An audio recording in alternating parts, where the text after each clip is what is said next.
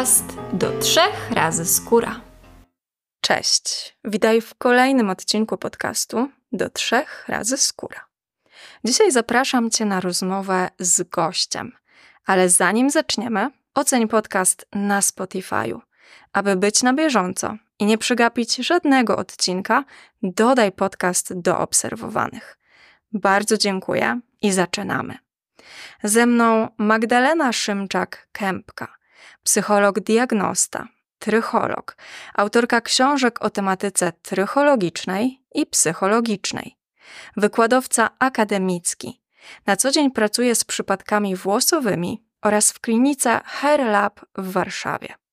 W środowisku jest nazywana psychologiem od włosów, gdyż zajmuje się psychotrychologią oraz prowadzi autorski program terapeutyczny dla pacjentów zmagających się z trichotilomanią i problemami łysienia. Zajmuje się również projektowaniem niechirurgicznych uzupełnień włosów. Cześć Magda, witaj serdecznie. Dzisiaj przed nami rozmowa na temat dbania o włosy i zapuszczania włosów. Ale zanim zaczniemy, będę miała do Ciebie pytanie na temat w ogóle Twojego zawodu. Mhm. Cześć Monika, bardzo dziękuję za zaproszenie e, i faktycznie myślę, że takie troszeczkę wytłumaczenie, czym się zajmuję, e, też nas fajnie wprowadzi w tę rozmowę, ponieważ tak, ja się zajmuję tematami włosowymi, powiemy sobie o tym, jak te włosy dobrze pielęgnować, jak je zapuszczać, bo, bo przecież chodzi nam o to, żeby te włosy były jak w najlepszej, najbardziej atrakcyjnej e, formie, bo one no bardzo dużo nam dają. To nie jest tylko kwestia e, związana ze zdrowiem, ale też z powiedziałabym ze zdrowiem fizycznym, ale też ze zdrowiem psychicznym, czyli e, związane jest to z tym, jak my się czujemy, jaka jest nasza często samoocena, jak podchodzimy e, do każdego dnia, jak zaczynamy dzień, kiedy patrzymy w lustro i widzimy, co się dzieje z naszymi włosami. E, ja jestem e, psychologiem, diagnostą, specjalistą, trychologiem i łączę te dwie dziedziny ze względu na to, że tak jak e, właśnie w tym wstępie powiedziałam, te włosy, często jak zaczynamy je tracić, nie są nam obojętne i wpływają nie tylko właśnie na kwestie związane ze zmianami pielęgnacyjnymi, ale też zmianami w naszej głowie, czyli często problem włosowy y, zaczyna bardzo doskwierać nam każdego dnia. I myślę, że dzisiaj też może znajdzie się jakaś tam przestrzeń, żebyśmy troszeczkę o tym porozmawiały. Jak w takim razie wygląda wizyta u psychotrychologa? Bo jest to, domyślam się, połączenie psychologicznych aspektów, może trochę terapii i wizyty dermatologiczno-trychologicznej. Dobrze rozumiem?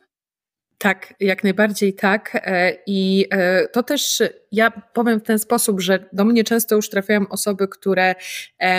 są e, zdecydowane na wizytę psychotrychologiczną, bo były wcześniej już u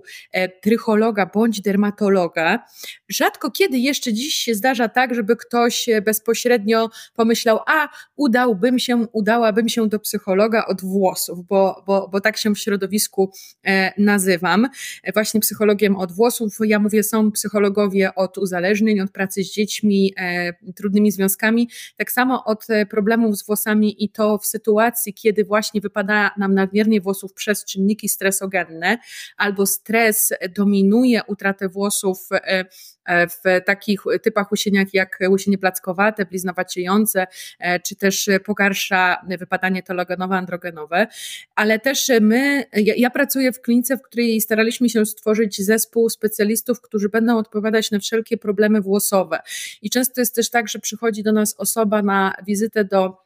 tylko trychologa bądź w sprawie uzupełnień włosów i inni specjaliści widzą obszar i sugerują możliwość skorzystania z wizyty u psychotrychologa.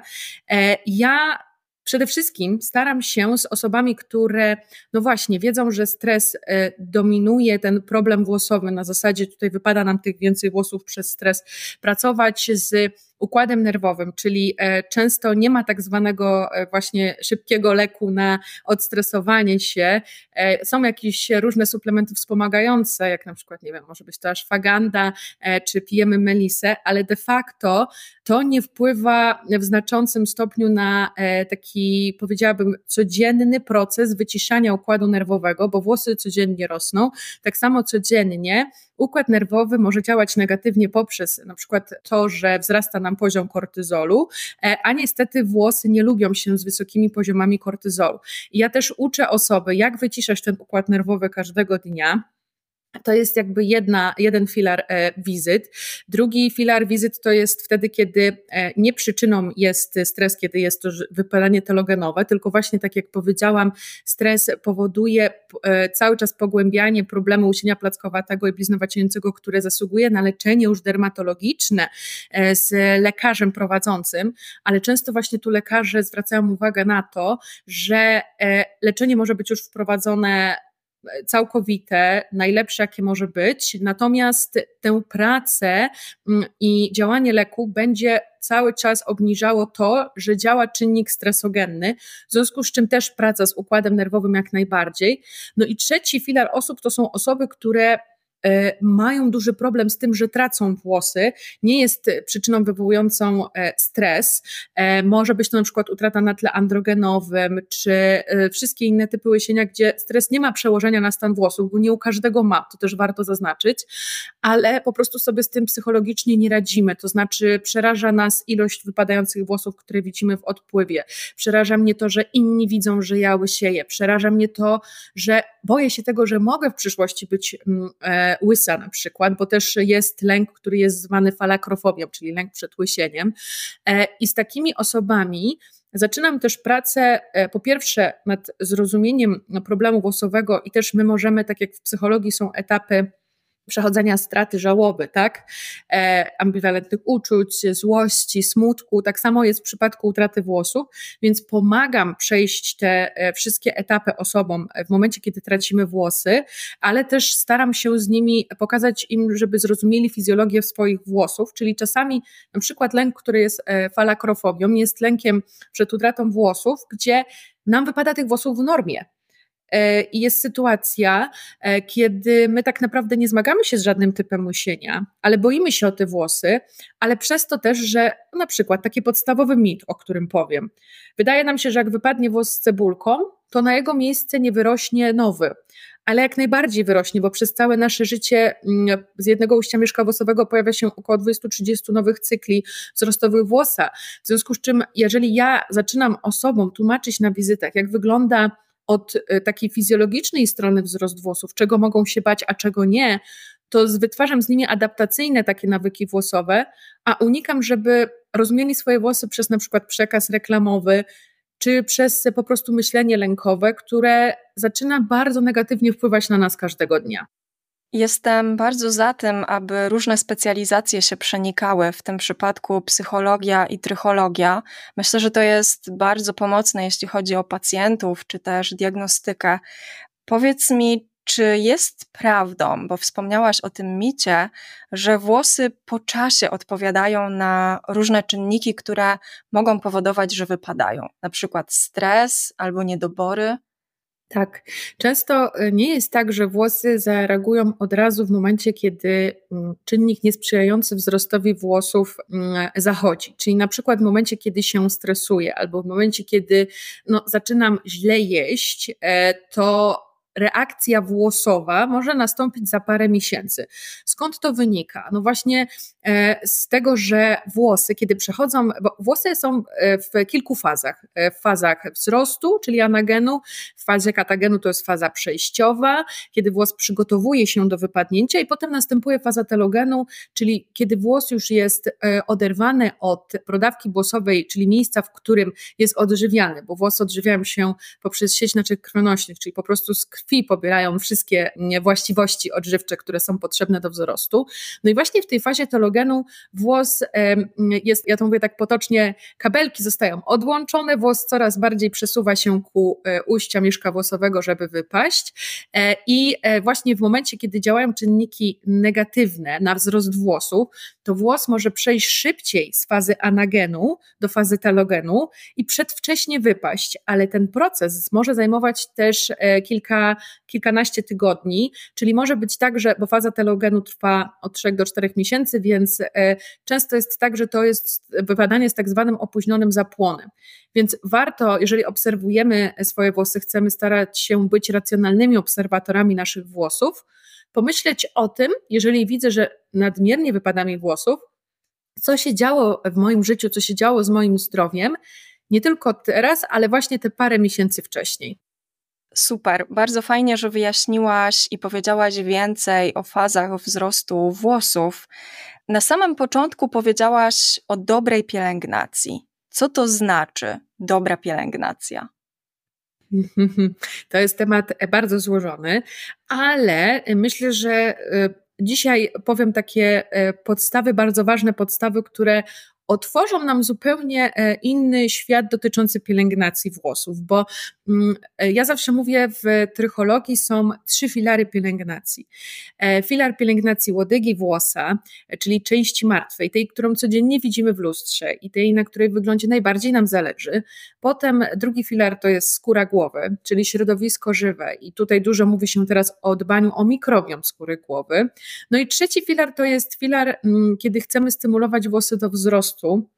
kiedy chcemy wyhamowywać ich wypadanie. No i to jest stymulowanie już części, która nie jest widoczna dla naszych oczu, czyli pod warstwą naskórka, w warstwie skóry właściwej znajduje się wspomniana już wcześniej przeze mnie brodawka włosowa. I to jest miejsce, w którym e, włos, e, to jest takie epicentrum wzrostu, bym powiedziała. E, I to są trzy różne filary pielęgnacji, ponieważ tak naprawdę łodyga, czyli część martwa włosa, może mieć zupełnie inne potrzeby, a nie jeżeli skóra głowy, e, tak samo nie każdy na przykład też z nas będzie potrzebował e, skorzystać z filaru pielęgnacji związanej ze stymulowaniem włosów do wzrostu. Oczywiście każdy z nas może się starać budować środowisko jak najbardziej sprzyjające wzrostowi włosów e, i tego też staram się uczyć, że warto to robić, ponieważ my e, tak naprawdę możemy wtedy w największym stopniu cieszyć się takim najlepszym potencjałem, jaki został dla nas i to często nazywam genetycznie zaprogramowany, ponieważ geny mają ogromne znaczenie w przypadku budowania e, takiej e, finalnej, powiedziałabym, naszej fryzury, czyli tego, jakiej długości będą nam rosły włosy, e, bo nie każdy z nas jest w stanie zapuścić tej samej długości, jakiej grubości mamy włosy, jakiej jakości mamy włosy. I teraz właśnie to, że powiedziałam o tych trzech filarach, my je troszkę opiszemy dzisiaj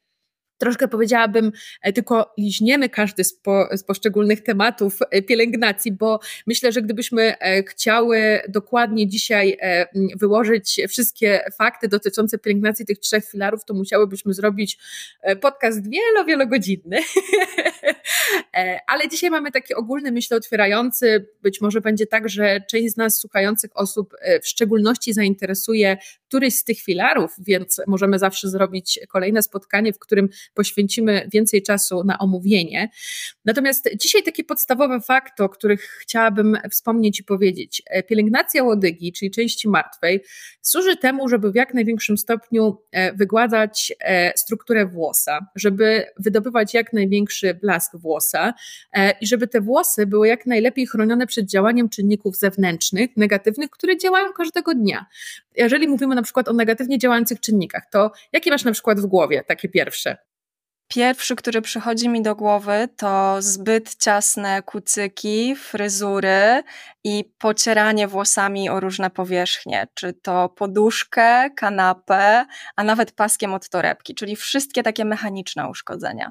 Super, super, że o tym mówisz, e, bo dużo właśnie osób e, nie uzmysławia sobie, że właśnie tego typu uszkodzenia, one, one mogą być każdego dnia, a mają duży wpływ na to, jak ten nasz włos będzie wyglądał i to nie po jednorazowym potarciu, ale właśnie w długich miesiącach tarć, dlatego że nasze włosy zapuszczamy miesiącami, latami. Czyli teraz możemy sobie wyobrazić, że włosy, które mamy na przykład 50 centymetrów, to te końcówki to będzie ileś e, set czesań, ileś set tarć o strukturze struktury ubrań, bo nawet właśnie pocieranie o struktury ubrań powoduje, że keratynowe łuski, które chronią wnętrze włosa, czyli warstwę korową, one mogą y, ulegać pewnego rodzaju uszkodzeniom. Oczywiście delikatniejszym uszkodzeniom niż na przykład tak jak robimy, przeprowadzamy rozjaśnianie włosów, bo rozjaśnianie włosów to już jest uszkadzanie nie tylko e, keratynowych łusek, ale już części głębszych we włosie, czyli też e, warstwy korowej. Stąd też po niektórych rozjaśnianiach te włosy, jeśli też są cienkie, delikatne, mogą się bardziej kruszyć, mogą się bardziej łamać. Natomiast właśnie te czynniki zewnętrzne to są też warunki pogodowe, to są właśnie różnego rodzaju wiązania gumki do włosów. E, to jest to, że mechanicznie my przeróżne rzeczy robimy z tymi włosami. To, że też e, suszymy te włosy, co absolutnie nie jest zakazane dla włosów, ale to są mikro, mikro uszkodzenia, które powstają każdego dnia. Stąd e, filar pielęgnacji łodygi powinien opierać się, my to robimy, oczywiście używamy odżywki albo maski, ale czasami może być to za mało. Są osoby, które mają włosy, predyspozycje genetyczne, że włos ma łuski porozchylane tak e, potocznie mówimy o tym, że włosy są bardziej porowate. Czyli właśnie włosy mają porozchylane łuski, przez co odbicie światła jest gorsze, bo właśnie ten blask na włosach możemy uzyskać wtedy, kiedy łuski są domknięte. Im bardziej rozchylone, tym będzie to trudniejsze. Stąd obiecywana w przekazie marketingowym e, tafla błyszczących włosów nie jest możliwa do uzyskania u każdego, bo e, każdy z nas ma zupełnie inną fizjologiczną budowę. I jeśli ktoś ma z natury kręcone, puszące się włosy, to domknięcie łusek e, może być ewentualnie czasowe możliwe, jeśli nałożymy bardzo dużo preparatów e,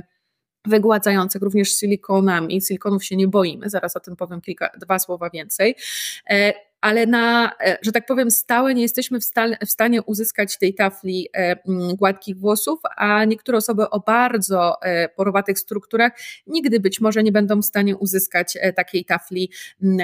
gładkich włosów. I to jest też dobrze o tym wiedzieć, dobrze sobie to uzmysłowić, żeby nigdy na siłę nie walczyć z naszą fizjologią włosów. W tym momencie lepiej jest pracować nad uwidocznieniem skrętu, który jest możliwy na naszych włosach, na tym, żeby włosy dobrze nawilżyć, ale chodzi też o fakt domknięcia nawilżenia we włosie, żeby ta ucieczka wody nie była jak najszybsza, żeby te włosy e, mogły się mniej puszyć. Mm, natomiast e, no, musimy wiedzieć, że są pewne sytuacje, w których pewnych efektów nie uzyskamy. Tak samo w drugą stronę osoby, które mówią, ok, ja mam ten efekt tafli na włosach, na włosach, mam gładkie, lśniące włosy, ale bardzo chciałabym, żeby one od czasu do czasu się kręciły, używam różnych środków do kręcenia, no i nic z tego nie wychodzi, bo e, no, tutaj jest zupełnie inna ta struktura ułożenia łusek karatynowych, a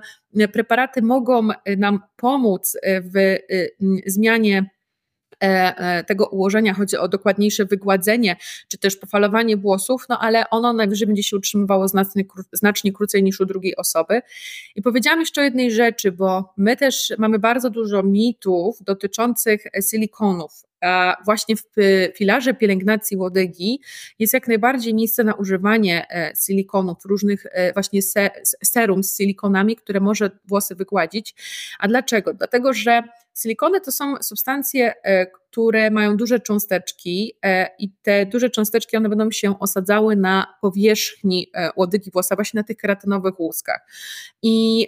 są też substancje, są też preparaty, które mają małe cząsteczki, one mają zdolność wnikania do, w głąb włosa do warstwy korowej, dzięki czemu są w stanie włos w pewien sposób regenerować, ale też wszystko zależy od rodzaju uszkodzenia, bo po rozjaśnianiu są bardzo duże uszkodzenia, których my nie jesteśmy w stanie preparatami zewnętrznymi e, zregenerować. Ale wracając właśnie do silikonów, zmierzam do tego, że są to, są, jest to grupa produktów, która ma, może bardzo pomóc w mm, kwestii ochronnej, ale też wizualnej, że te włosy wyglądają lepiej. E, natomiast nie ma miejsca na silikony w pielęgnacji skóry głowy, czyli wtedy, kiedy przechodzimy już do filaru e, dbania o mikrobiom skóry. I tutaj jeszcze jednym zdaniem, kończąc e, temat pielęgnacji łodygi, bo tak jak powiedziałam, e, to jest bardzo obszerny temat i dzisiaj tylko tak naprawdę powiedzieliśmy sobie o kilku e, takich głównych zasadach, może kilka też mitów oba, obaliłyśmy po to, żeby, żeby trochę otworzyć zupełnie inne myślenie naszym słuchaczom. Ale chciałam też zaznaczyć, że bardzo jest ważne to, żeby myśleć o tym, żeby nasza rutyna pielęgnacyjna łodygi była dopasowana do potrzeb i czasami e, te potrzeby się wydłużają i nie powinna być to pielęgnacja tylko przy myciu, czyli używanie odżywki albo maski, ale też warto używać właśnie serum bez spłukiwania pomiędzy myciami, które zabezpiecza dodatkowo włosy. Koniecznie ochrona przed słońcem, ponieważ słońce to jest jeden z głównych czynników wpływających zewnętrznych właśnie na niszczenie struktury włosa, e, takie, które zachodzą codziennie e, i e, o tym, żeby e, starać się też e, stosować zabiegi, jakim jest na przykład olejowanie, włosów, ale również sprzęt do czesania czesania, żeby zwracać uwagę na zakończenia ząbków w naszych szczotkach, żeby to były zakończenia obłe, nie ostre, bo ostre będą dodatkowo z czasem po prostu negatywnie wpływały na strukturę naszych włosów a wycierając włosy, żebyśmy nie tarli tych włosów, tylko odciskali nadmiar wody, na przykład specjalnymi turbanami do e, suszenia włosów. Czyli, żeby troszeczkę być e, bardziej otwartym na to, żeby pielęgnacja łodygi to było coś więcej niż tylko maska bądź odżywka. E, I, I, też ma znaczenie woda, twardość wody w naszych prysznicach, jeśli jest zbyt twarda woda i też osoby, które mają problem z mm, e, atopowym zapaleniem skóry i też e, no właśnie zawsze po kąpieli mówią, że czy skóra głowy, czy na ciele skóra zachowuje się inaczej, jest bardzo też taka sucha, a włosy są bardziej tępe, to warto zainwestować w filtr do prysznica, który będzie dodatkowo e, zmiękczał wodę. To taka, taka porada z tego filaru pielęgnacji łodygi. I myślę, że tutaj byśmy postawiły kropkę, żeby móc jeszcze te dwa kolejne omówić,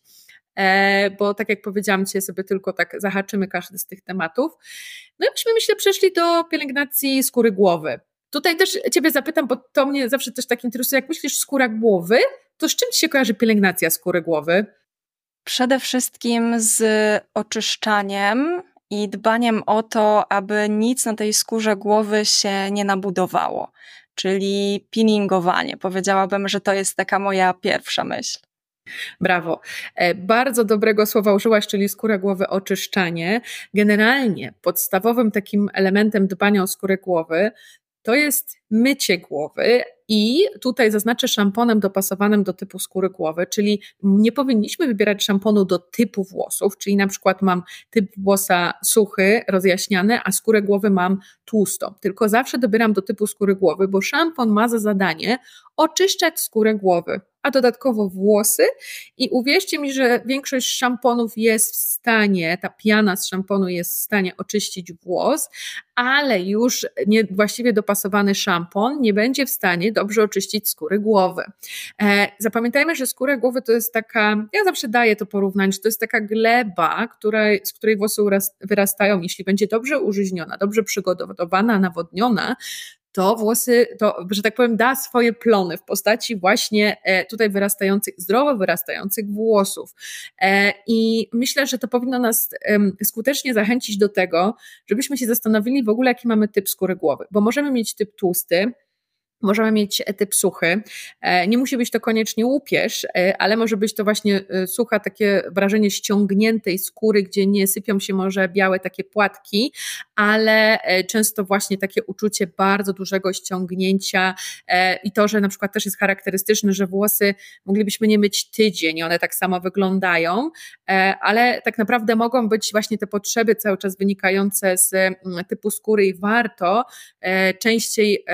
pogłębić robić tę pielęgnację, a nie tylko patrzeć na ten aspekt wizualny, że a, bo ja nie muszę umyć włosów. No jest jeszcze trzeci typ, typ y, skóry normalny, który, gdzie skóra najmniej nam komunikuje, czyli nie swędzi, nie piecze, nie jest ściągnięta, nic się z niej nie sypie, nadmiernie się nie przetłuszcza. To są, powiedziałabym, e, najwięksi mm, farciarze, jeśli chodzi o typ posiadanej skóry głowy. E, no między nami nie ma ze wszystkim znaku równości i jak, jak ja to zawsze mówię, sprawiedliwości możemy szukać do końca świata, jeden dzień dłużej, ale zamiast tego, to co bardziej może nam sprzyjać w naszym życiu, to jest zastanowienie się e, nad tym, że jeżeli ok, mam dany typ skóry głowy, to co dalej z nim mogę zrobić? I myślę, że osoby, które mają typ skóry normalny, to mogą sobie pozwolić na większy wachlarz używania przez różnych e, środków do pielęgnacji i to są osoby, które faktycznie też używając nawet produkt trzy w jednym do ciała i do głowy, nie widzą jakiejś różnicy i dlatego też nie chcę tutaj mm, demonizować wszystkiego, że na przykład e, o każda osoba, która e, nie użyje szamponu dopasowanego do typu skóry głowy, to zobaczy, że to jest bardzo duży, nieprawdopodobny błąd, bo osoba, która ma typ normalny skóry głowy,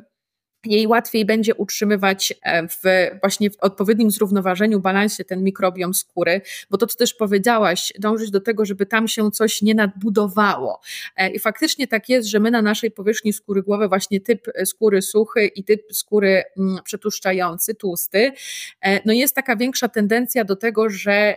jest, nie ma tylko tych bakterii komensalnych, jest właśnie nadmiar tych pato, patogennych i powoduje to to, że ta skóra daje daje nam, komunikuje nam, że coś jest nie tak, że czegoś jest za dużo, czegoś jest za mało. E, I wtedy my musimy większą e, uwagę poświęcić na e, obserwowaniu naszej skóry, dopasowaniu odpowiedniej pielęgnacji, bo już dopasowując szampon do typu skóry, mamy w składach takie składniki, które będą albo seborregulujące, albo będą miały tendencję do tego, że w większym stopniu dbają o płaszcz hydrolipidowy, dzięki czemu e, w większym stopniu zatrzymują odpowiednie nawilżenie, bo to też jest ważne, żebyśmy pamiętali, że mm, to nie jest tak, że e, skóra głowy czy włosy są nawilżane z zewnątrz, czyli woda podczas e, mycia, ona miałaby nam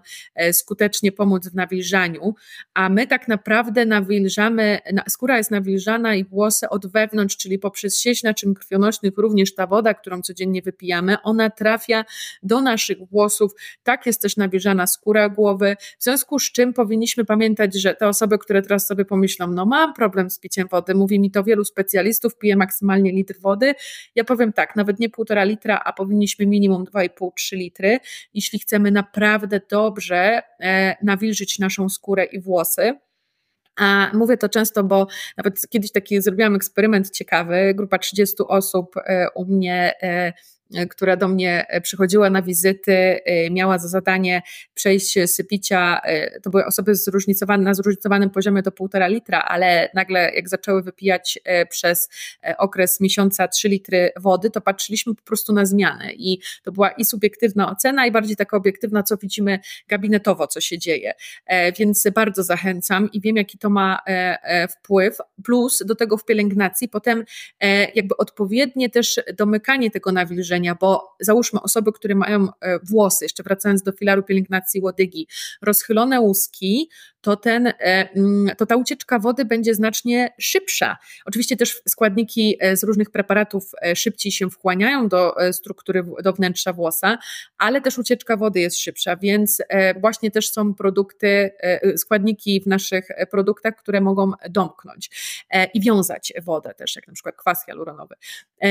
W związku z czym wracając jeszcze do tematu skóry, warto, żeby dopasowywać szampon do typu skóry i jeszcze dodatkowo dbać e, o e, takie dodatkowe oczyszczanie, czyli tutaj peelingujemy.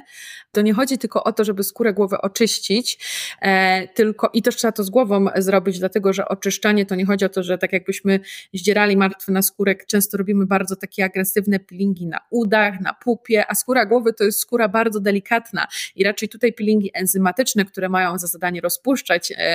nagromadzone zwłoki różnego rodzaju rodzaju zanieczyszczenia. Natomiast e, tutaj musimy pamiętać, że po oczyszczaniu, nawet peelingiem enzymatycznym, nawet często skóra, która ma tendencję do przetłuszczania, bo tak samo jak mamy e, typ skóry tłustej, prawda, jeśli chodzi o cerę, to później nawilżamy skórę i tak samo skóra potrzebuje różnych składników, które byśmy będą domykały mm, wodę i to, żeby woda lepiej została w odpowiednich warstwach e, skóry, chodzi mi o naskórek, czyli dbanie właśnie o płaszcz hydrolipidowy. Stąd jest dużo preparatów, masek, które też możemy używać w celu e, takiego odpowiedniego nawilżenia po e, wcześniejszym oczyszczaniu. I też chciałam, żebyśmy o tym pamiętali. No i zostaje nam jeszcze filar stymulowania włosów do wzrostu. Czyli e, jak słyszysz stymulowanie włosów do wzrostu, to z czym ci się kojarzy, że czego trzeba używać?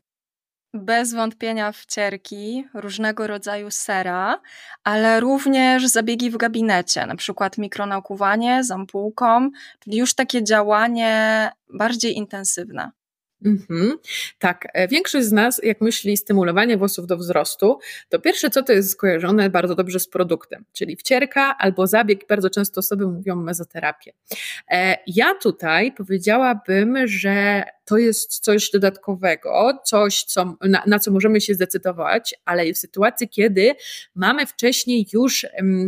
taki porządek ze zdiagnozowaną przyczyną, dlaczego na przykład włosy mi wypadają, e, albo po co w ogóle chcę je stymulować, bo e, też e, stosowanie mm, takiego dodatkowego pobudzania wzrostu włosów, kiedy mamy bardzo duże wypadanie i nie jest to zdiagnozowane wypadanie, to co byśmy nie robili z zewnątrz, to to nie będzie poprawiało stanu naszych włosów. I teraz dwie kwestie. Pierwsza jest taka, że Nawet jeżeli mamy już zdiagnozowaną przyczynę i jest to aktywny rzut telogenowego wypadania, czyli te włosy przechodzą w fazę telogenu, czyli są oderwane od brodawki włosowej i są w tym e, takim przewodzie, który, e, tak jak powiedziałam, włos będzie nam coraz bliżej ujścia mieszka, żeby wypaść, to nawet jeżeli e, będziemy cokolwiek wcierać w skórę głowy albo stosować jakiekolwiek zabiegi, to one nam tych włosów nie zatrzymają, ponieważ te włosy, tak jak powiedziałam, one są już oderwane, tak mówię potocznie, oderwane od tego e, narzędzia, które cały czas włos odżywia. To jest jedna rzecz, więc żeby też e, mieć taką dozę uspokojenia, kiedy mi te włosy wypadają, to co przeszło w fazę telogenu wypaść musi, ale no musimy mieć zdiagnozowaną przyczynę, no bo jeżeli nie mamy zdiagnozowanej przyczyny, to wypadną e, na te włosy telogenowe, ale wzrost e, kolejnego cyklu włosowego może być opóźniony, może być nieprawidłowy, bo cały czas coś będzie zaburzało ten wzrost. Przyczyn wypadania włosów jest cała masa i tutaj skupiam się nie na typach łysienia, e, jak na przykład mamy łysienie związane też z naszą genetyką androgenowe, czy łysienie plackowate, to są takie ogniska wyłysienia, czy łysienie bliznowaciejące, powstające blizny, tylko e, bardzo szeroka grupa łysień telogenowych, przyczyn e, może być kilkaset i tutaj łysieniem telogenowym to są i kobiety, którym wypadają włosy po ciąży, osoby, którym wypadają włosy przez stres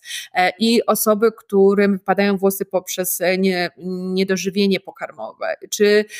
przez to, że jest niedobór różnych witamin czy pierwiastków, e, czy przez to, że były poddane pewnej narkozie, czy przez to, że były przez e, dłuższy okres czasu na antybiotykoterapii, e, czy przez to, że mają właśnie niewłaściwą pielęgnację, czy właśnie przez problemy mm, skórne i czy problemy nawet z gospodarką cukrową. Te wszystkie przyczyny mogą powodować bardzo duże wypadanie, czy nawet przechorowanie grypy czy COVID-u. Przecież wiemy, znamy przypadki, że traci się włosy jak przy chemioterapii, co jest w ogóle przerażające do wielu osób. Natomiast właśnie w wypadaniu telogenowym są, powiedziałabym, pewne plusy i minusy. Plusy są takie, że jeżeli zdiagnozujemy przyczynę, pozbędziemy się jej i stworzymy warunki sprzyjające wzrostowi włosom, to one bardzo ładnie odrosną, ponieważ te nadmierne wypadanie to było jakby uszkodzenie tego jednego cyklu włosowego. Każdy kolejny, jeśli będą odpowiednie warunki, pojawi się. Dlatego bardzo często możemy nie robić nic, tak jak kobiety po ciąży po wypadaniu, albo e, takie osoby, które przeżyły bardzo e, intensywne wypadanie po covid czy po grypie i te włosy odrastają, E, tu mała gwiazdka, zaznaczam, że jeżeli są osoby, które właśnie po ciąży mówią, że no, wypadały mi, ale już nigdy się nie zregenerowały do poziomu, który był wcześniej, albo właśnie po covid mi się nie zregenerowały, to znaczy, że być może ja nie mam tych odpowiednich warunków, które usprawniają wzrost włosa i dlatego włosy nie wróciły do stanu wcześniejszego i wtedy wizyta u specjalisty, u dobrego dermatologa, trychologa, osoby, które będą robiły diagnostykę e, i które pozwolą zobaczyć, jakie są warunki odrostu włosów i pokierują nas w kierunku stworzenia jak najbardziej indywidualnie dobranych, sprzyjających warunków wzrostowych włosa. I to, co też e, powiedziałam, tych przyczyn jest tak dużo, że w pierwszej kolejności nawet ten e, wywiad, o którym ja mówiłam, żeby się zastanowić, co się działo z moim zdrowiem kilka miesięcy temu. Taki wywiad możemy sami ze sobą zacząć przeprowadzać, a później właśnie przy wsparciu specjalisty, który nam pomoże zrozumieć te nasze włosy I to pozwoli nam wyłonić przyczynę, odpowiednie działanie.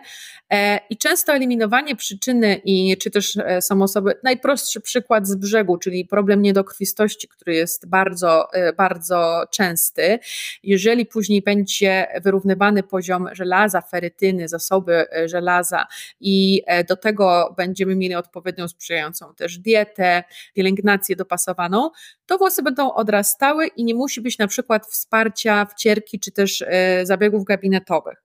To już jest zarezerwowane dla osób, które jeszcze chcą dodatkowo usprawnić ten odrost włosów. To jest tak zwane, ja to często nazywam takim dodatkowym boosterem.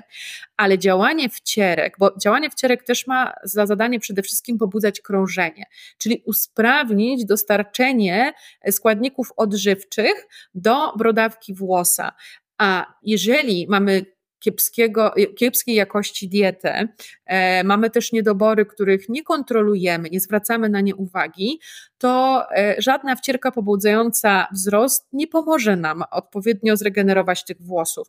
I ja wiem, że w dzisiejszych czasach bardzo często um, chwytamy najpierw za taką doraźną pomoc, powcierkę, czy myślimy o mezoterapii. Często potem jest takie zawiedzenie, że o, bo to stosowanie wcierki to wcale nie taka łatwa sprawa. Te włosy często nieatrakcyjnie wyglądają po jej użyciu, bo ona nie ma za zadanie e, poprawiać wyglądu łodygi włosa. Mm, wcieranie w skórę głowy jest dosyć uciążliwe, trzeba też naprawdę pracę w to włożyć. To nie jest tylko takie sobie psiknięcie preparatu na, na włos. E, więc e, i też też musi być dobrze oczyszczona skóra głowy, żeby, żeby mówić tutaj o działaniu odpowiednim. Stąd zawsze mówię, traktujmy to jako dodatek do całej naszej terapii, a tą terapią może być włosową, może być właśnie odpowiednie zdiagnozowanie przyczyny wypadania włosów albo przyczyny, dlaczego mi tak słabo rosną. E, może też być tak, że fizjologicznie, no niestety mamy obciążenia pewne genetyczne i e, nasza faza naganu jest e, krótsza i włosy zawsze nam rosły do poziomu ramion i niestety nie będą mogły one rosnąć dłuższe. Więc często, tak jak powiedziałam, ja jako psycholog od włosów staram się też e, właśnie z osobą zrozumieć fizjologię ich włosów, żeby wiedzieć, w czym mogą pokładać nadzieję, w czym nie. Jest przestrzeń na pielęgnację i na, tak jak powiedziałam, i na wcierki, i na odpowiednie szampony, ale jest też e, bardzo duża przestrzeń, gdzie te preparaty w ogóle nie będą działały. Nie ma czegoś takiego jak szampon przeciwko wypadaniu włosów, jest tylko szampon, który ma za zadanie oczyszczać skórę e, i przygotować do jak najlepszego e, wzrostu e, włosów. Więc tutaj też myślę, że w tym zakresie kilka mitów udało mi się obalić, a kilka faktów potwierdzić. Tak, zdecydowanie dałaś wiele cennych wskazówek do każdego z tych filarów. Powiedz, kiedy wypadanie włosów powinno zaniepokoić? I kiedy warto udać się do specjalisty na konsultację, zacząć szukać jakiejś diagnozy? Bo myślę, że to jest pytanie, które często się pojawia. Czy włosy wypadają mi w normie, czy może jest ich jednak za dużo? To jest bardzo częste pytanie. E, ono się mm, pojawia też ze względu na to, że e, w internecie często czytamy takie zdanie, że normą jest, jeśli tych włosów wypada między 50 a 150.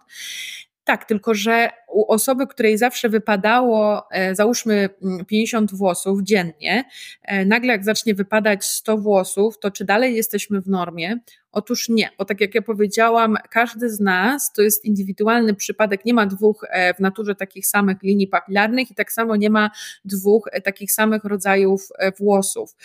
Dlatego bardzo ważne jest to, żebyśmy zrozumieli e, własną fizjologię włosów. Ja też napisałam właśnie trzecią książkę Praktyczna trychologia, Zrozumieć własne włosy, w której trochę też e, tłumaczę i uczę osoby, e, jak mogą podejść do tematu, ile włosów mi może dziennie wypadać. Też uważam, że liczenie włosów każdego dnia to nie jest narzędzie, szczególnie dla osób, które są przewrażliwione w tym temacie, bo często samo mycie włosów może paraliżować, samo czesanie włosów może paraliżować. Ja mam osoby, które w gabinecie, które boją się w domu umyć włosy. Mam osoby, którym e, muszą myć inni członkowie rodziny włosy, bo e, mycie włosów powoduje ataki paniki. E, mycie włosów powoduje to, że osoby nie są w stanie pójść do biura i robią wszystko, żeby móc tylko pracować zdalnie z domu, jeśli mają możliwość. Więc też musimy pamiętać, że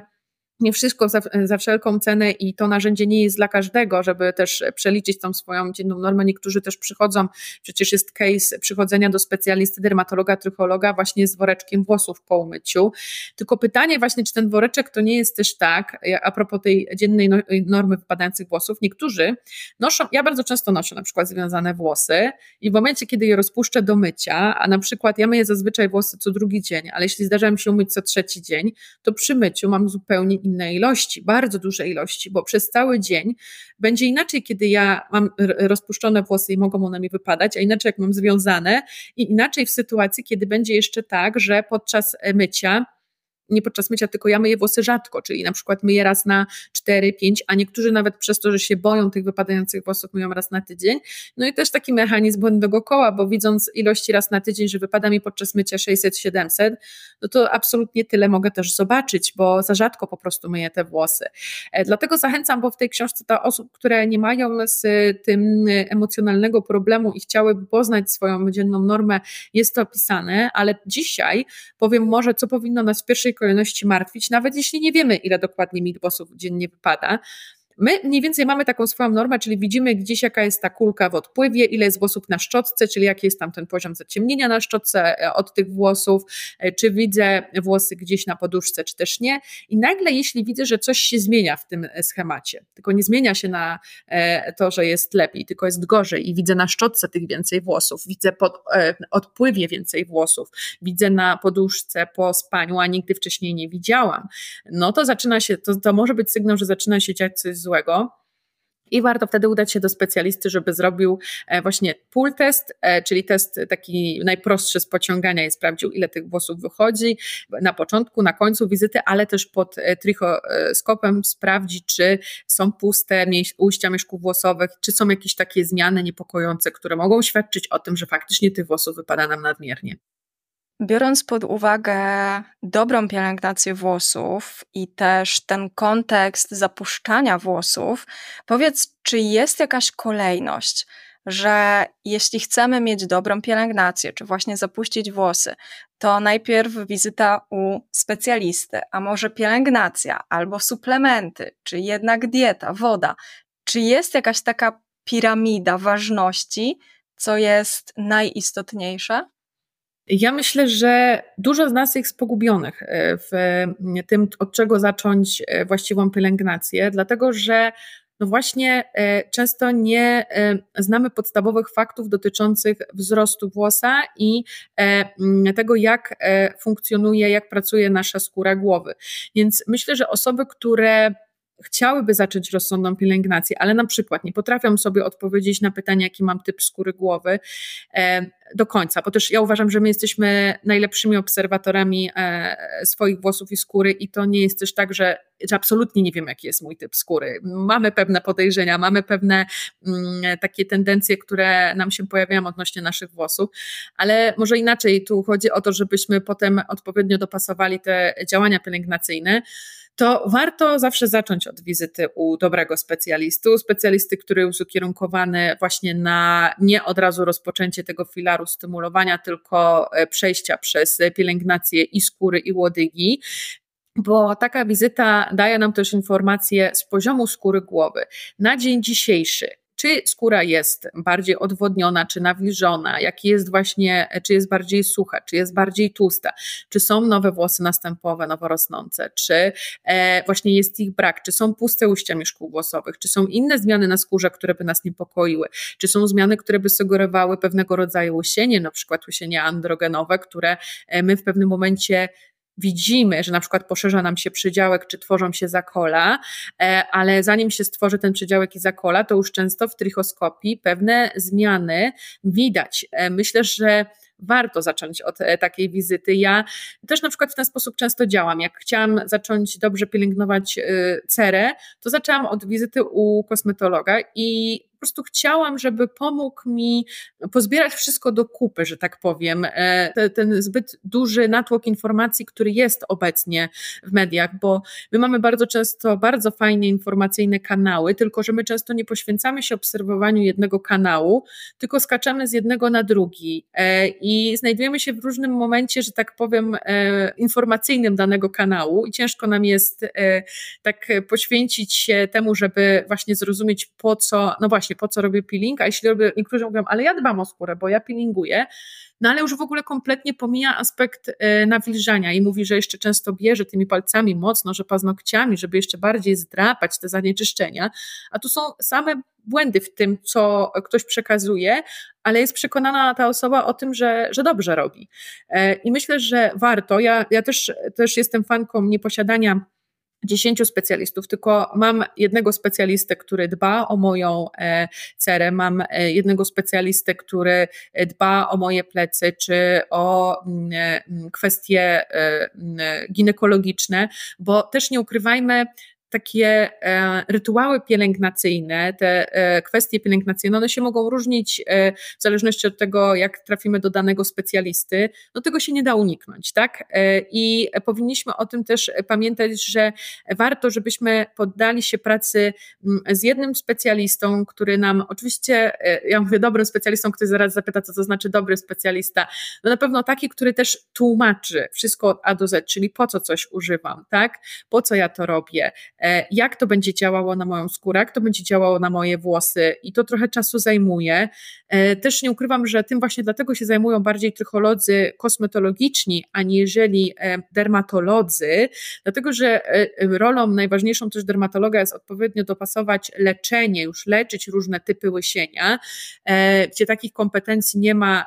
trycholog, kosmetolog, ale de facto wcale ich nie musi mieć, bo uważam, że właśnie tutaj jest bardzo duża przestrzeń na to, żeby w ogóle nauczyć nas tej właściwej pielęgnacji. I potem naprawdę zupełnie inaczej będziemy podchodzić do przekazu reklamowego i do tego, co będziemy czytać w mediach i będziemy rozumieć, że jeżeli pojawi się e, trzecie hit serum, e, to będziemy już rozumieć, a tu piszą, wiem, że to jest do łodygi włosanie na skórę, aha, a tu w łodydze, że coś, co może zatrzymać tę wodę. I nie musimy znać wszystkich składników, ale teraz są strony typu Kosmopedia, gdzie możemy możemy wpisać dany składnik. Są aplikacje, które nam wszystko ładnie powiedzą, co to jest za składnik, czy on nawilża, czy jest emolientem, czy jest humektantem, co może, co może w czym może nam pomóc, w czym nie.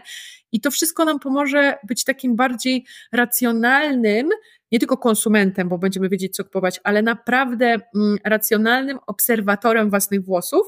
I na przykład to, co ja, e, taką wartość, którą uzyskują osoby, które są u mnie na tak zwanych interwencyjnych konsultacjach psychologicznych, czyli nie jest to dany proces, bo ja też prowadzę w procesie osoby z przypadłością trichotilomanii, czy właśnie z łysieniem plackowatym, bliznowaciejącym, gdzie e, praca z układem nerwowym, wyciszanie bardzo wpływa na niwelowanie e, ilości wypadających włosów wraz z wprowadzonym leczeniem przez dermatologa.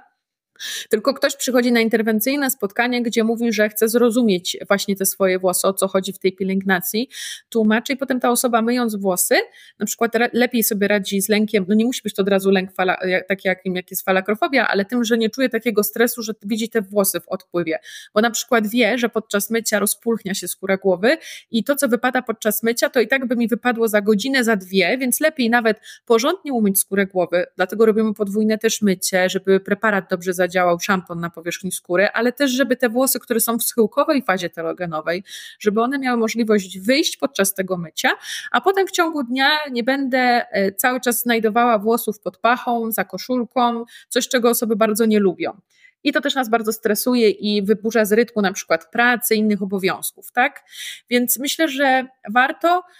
Często traktujemy wizytę u specjalisty. Ja wiem, że to są e, koszta, tak? Ale czasami pomyślmy, że wiedza jest czymś bezcennym i czymś, co pozwoli nam racjonalnie podejmować potem decyzje zakupowe, bo produktów na rynku jest owszem bardzo dużo, bardzo dobrych, ale też nie musi być tak, że ja muszę, żeby mieć zadbane włosy, używać wszystkich tych bardzo dobrych produktów. Y, u niektórych jeden składnik może być kontynuowany przez całe życie, jeśli będzie dobrze wpływał na skórę głowy, bo to też jest troszkę mit, że skóra głowy się przyzwyczaja. Y, tak naprawdę, jeśli coś jej służy i skóra głowy nie komunikuje, że coś się dzieje nie tak i mam jeden szampon, y, mam typ suchej skóry i jeden nawilżający i odpowiednie na mm, oczyszczanie co pewien czas nie powoduje, że problem się pogłębia, to mogę kontynuować ten plan pielęgnacyjny. Myślę sobie, że obserwacja i skóry, i włosów jest bardzo ważna, jednak dzięki wizycie u specjalisty możemy poznać parametry, których nie widać gołym okiem i nie możemy ich sami sprawdzić. Tak, to pozwala nam e, przede wszystkim badanie e, kamerą trychologiczną albo właśnie trychoskopem, gdzie możemy zobaczyć przede wszystkim w bardzo dużym przybliżeniu, około między 20-60 plus powiększeniu, jak wygląda to środowisko tuż przy ujściach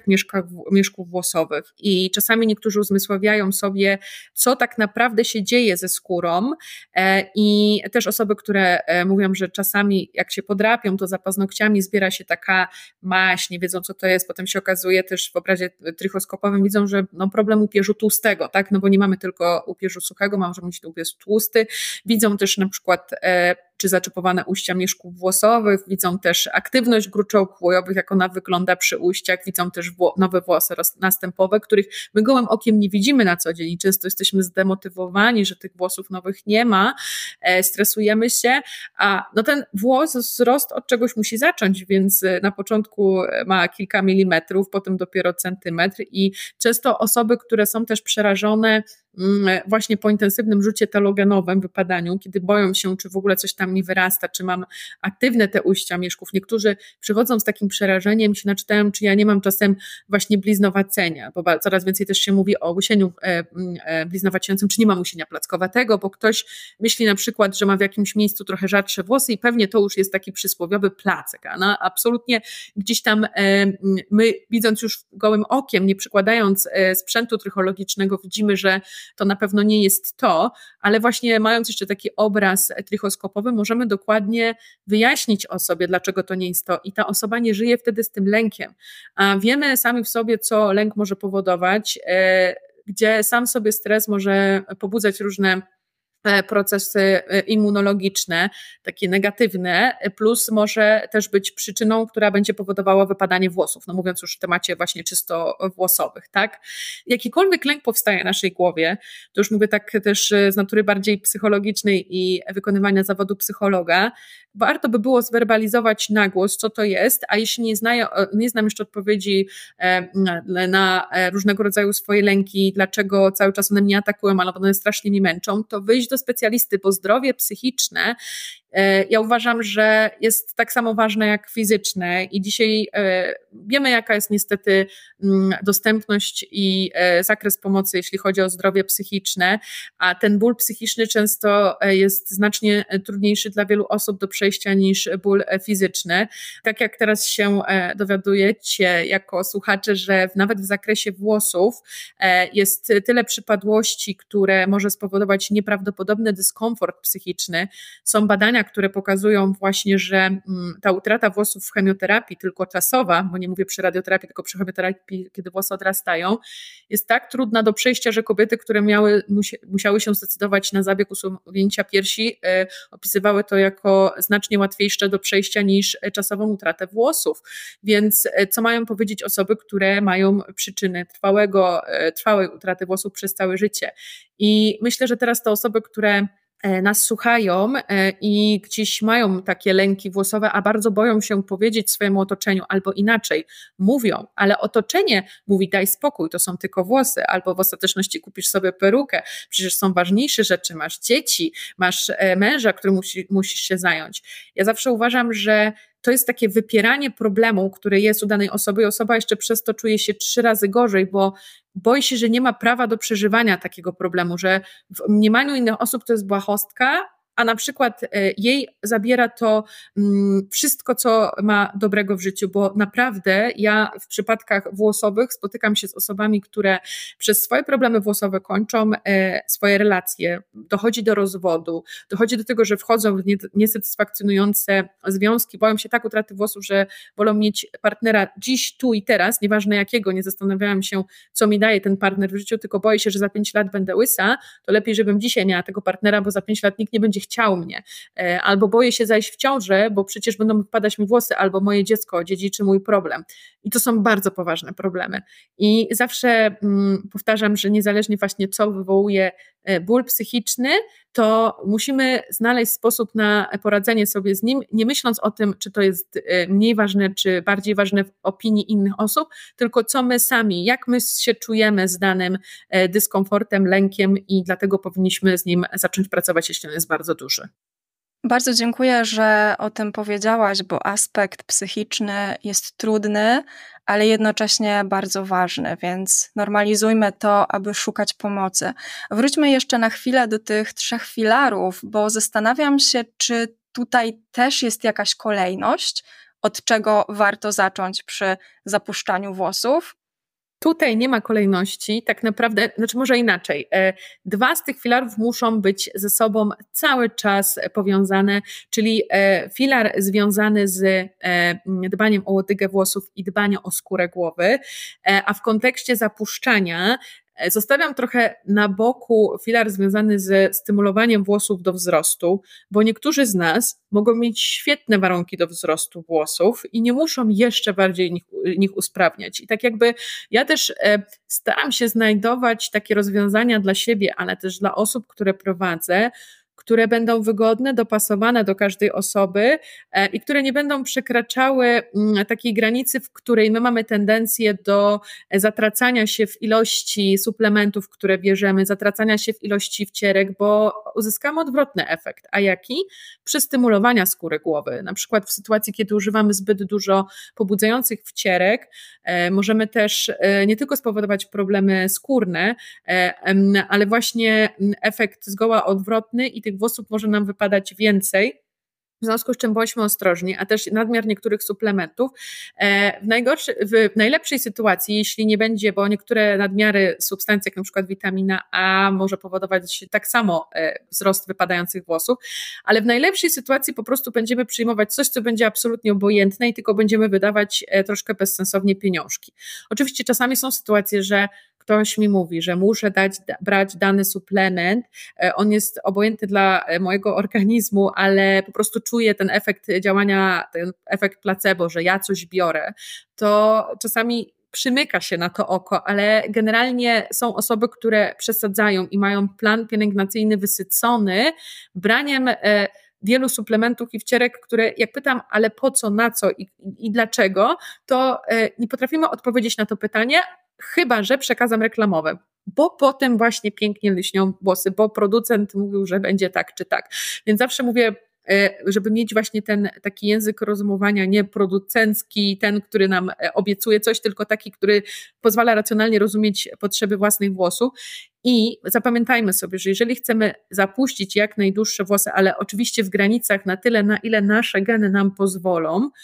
to musimy przygotować odpowiednio skórę głowy, czyli muszą być odpowiednie warunki. Jeśli, e, tak jak powiedziałam, mamy skórę normalną, ona nam nie komunikuje, to może tutaj nie będzie potrzeby wizyty u specjalisty, ale jeżeli czuję, że swędzi, piecze, coś z niej się sypie i tak dalej, to powinniśmy odwiedzić specjalistę. E, druga rzecz jest taka bardzo ważna, żeby e, też, żeby się cieszyć tym zapuszczonym włosem, żeby on wyglądał atrakcyjnie, to musimy dbać o łodygę. Stąd powiedziałam właśnie używanie różnego rodzaju serów bez spłukiwania pielęgnacji od do, bo maska czy odżywka, jak myjemy rzadko włosy, na przykład co 4 dni, to maska może być niewystarczająca, żeby ochronić nam włosy na 4 dni. Po to są sera bez no i po to też olejujemy włosy, żeby one były jak najlepszej kondycji. W związku z czym zachęcam do tego, żeby to szło obok siebie, pielęgnacja skóry głowy i pielęgnacja łodygi, a trzeci filar, czyli stymulowanie włosów do wzrostu, tworzenia jak najlepszych warunków, to dzielę na dwa etapy. Pierwszy etap to jest ewentualnie stosowania dodatkowych zabiegów, jak wcierki, jak e, zabiegi w gabinecie. E, I tutaj e, też wtedy, kiedy wiemy, że były czynniki pewne niesprzyjające wzrostowi i też czy leczyłam właśnie niedobory żelaza i te krążenie było słabsze i wtedy mogę jak najbardziej wesprzeć się takimi pobudzającymi wcierkami, ale też pobudzające środowisko, które zawsze możemy budować i to jest coś, co jest w kierunku zdrowia naszego całego organizmu czyli odpowiednia dieta zbilansowana, to żeby codziennie, ja mówię tak, w tygodniu, żeby przyjmować około 30 różnych składników, mówię o warzywach, mm, znaczy w ogóle musimy pamiętać o wszystkich grupach składników odżywczych, ale jeśli chcemy budować takie sprzyjające warunki, a najczęściej, no nie ukrywam, to to już e, jesteśmy bardziej przychylni do tego, żeby jeść kaszę, czy też pamiętać o e, dobrym źródle, źródle białka, jest to gdzieś tam już dla nas bardziej jasne, żeby ta dieta nawet poszerzyła się o strączki, czy tam orzechy i nasiona, ale gdzieś uważam, że ten temat dalej e, nie owoców, a warzyw e, pomijamy, bo często plaster pomidora czy plaster ogórka nie załatwi nam sprawy. Stąd ja zawsze mówię, żeby budować takie środowisko sprzyjające wzrostowi włosów, to można e, przyjmować dziennie porcje warzyw, które są osobno od posiłków, możemy je zmiksować, możemy zrobić w formie soku, możemy po prostu te, które lubimy, e, potraktować jako przekąskę, którą jemy w przeciągu pięciu minut, a robimy wtedy wielki ukłon w kierunku swojego ciała i w kierunku swoich włosów i czy nawadnianie, e, czyli picie to jest nie tylko na włosy, ale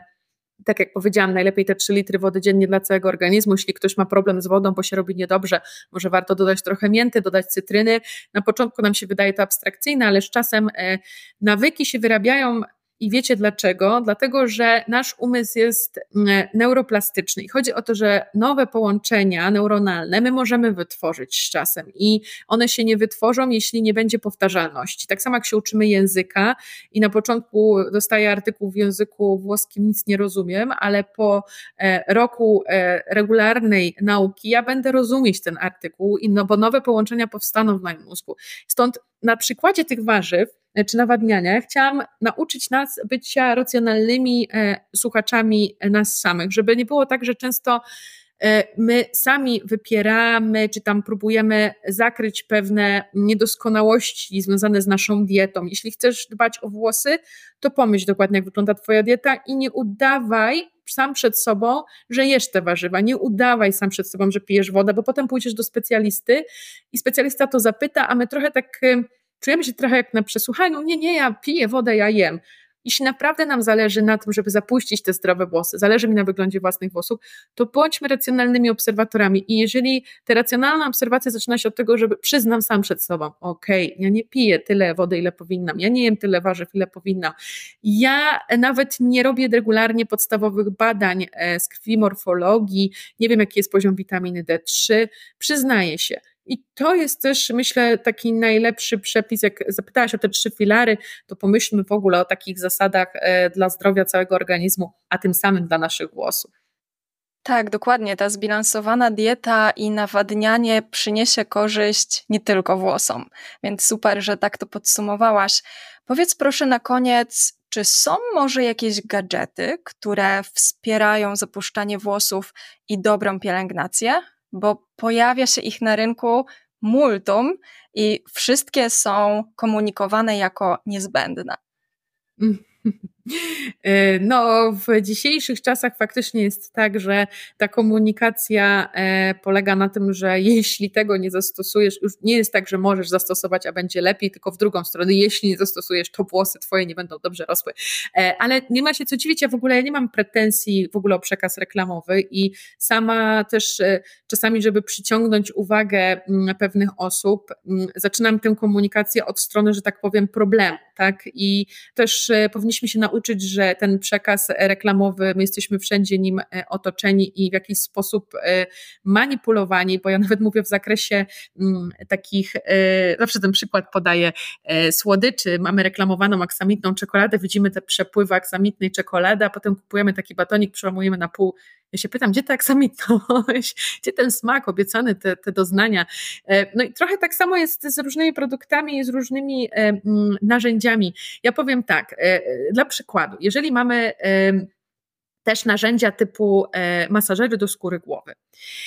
i że każdy jest niezbędny, super. No i tutaj też warto by było spytać się, jeżeli nie mamy wiedzy w tym zakresie albo czytamy dużo w internecie, ale dalej mamy wrażenie, że nie mam konkretnie odpowiedzi, to specjalista, bo masażer, ważne też jest jakie zakończenie. Bardzo dużo jest gumowych na rynku, a gumowa guma ciągnie włos. Więc to jest trochę, i to są też bardzo mm, giętkie e, ząbki, które dobrze nie zrobią zadania, które mają wykonać, czyli masażu skóry. Najlepszymi masażerami mogą być nasze opuszki palców, e, które będą idealnie dochodziły do każdego miejsca na powierzchni skóry, które mogą odpowiedni, możemy balansować uciskiem, czujemy to, jak pracujemy na skórze. A używając różnego rodzaju narzędzi, mm, nie zastanawiamy się, jak ta struktura może wpływać na włos i jakie ma zadanie finalnie e, wykonać. Więc też są na przykład masażery, które mają ostre zakończenia. Patrzymy właśnie jak są, bo ja nie jestem przeciwna plastikowym zakończeniom, tylko one muszą być obłe, nie ostre, a czasami są ostre, jak jest e, słabej jakości wykonany plastik i jest właśnie ten plastik taki wystający, co widzę na przykład w e, no właśnie kamerze trychologicznej. Ja często e, u mnie osoby przychodzą ze swoim sprzętem, e, czyli przychodzą ze swoją szczotką, się pytają, czy to jest dobra szczotka, ja je uczę po prostu, czy to jest dobra szczotka, ja je uczę, czy mają dobry masażer, ja je uczę, czy wcierka, którą stosują jest e, ok e, na dany moment, czy w ogóle potrzebują tej wcierki. Są substancje, które uwielbiam w trychologii i o których bardzo dużo komunikuję. Ja z niektórymi e, firmami specjalnie nawiązałam współpracę, bo wiem, że te składniki, które zawierają produkty są bardzo dobroczynne, nie powiem dla 100% osób, ale na przykład dla 60-70% przypadków z daną przypadłością będzie dana substancja świetna, tak? Więc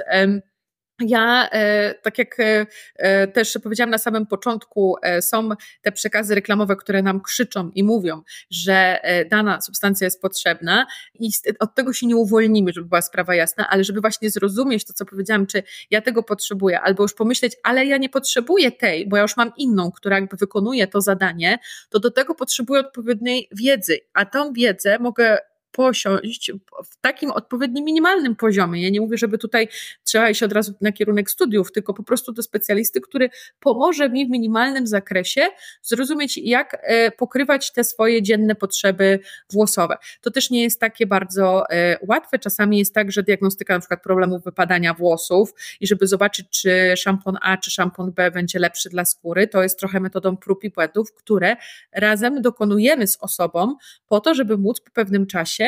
właśnie po poznaniu fizjologii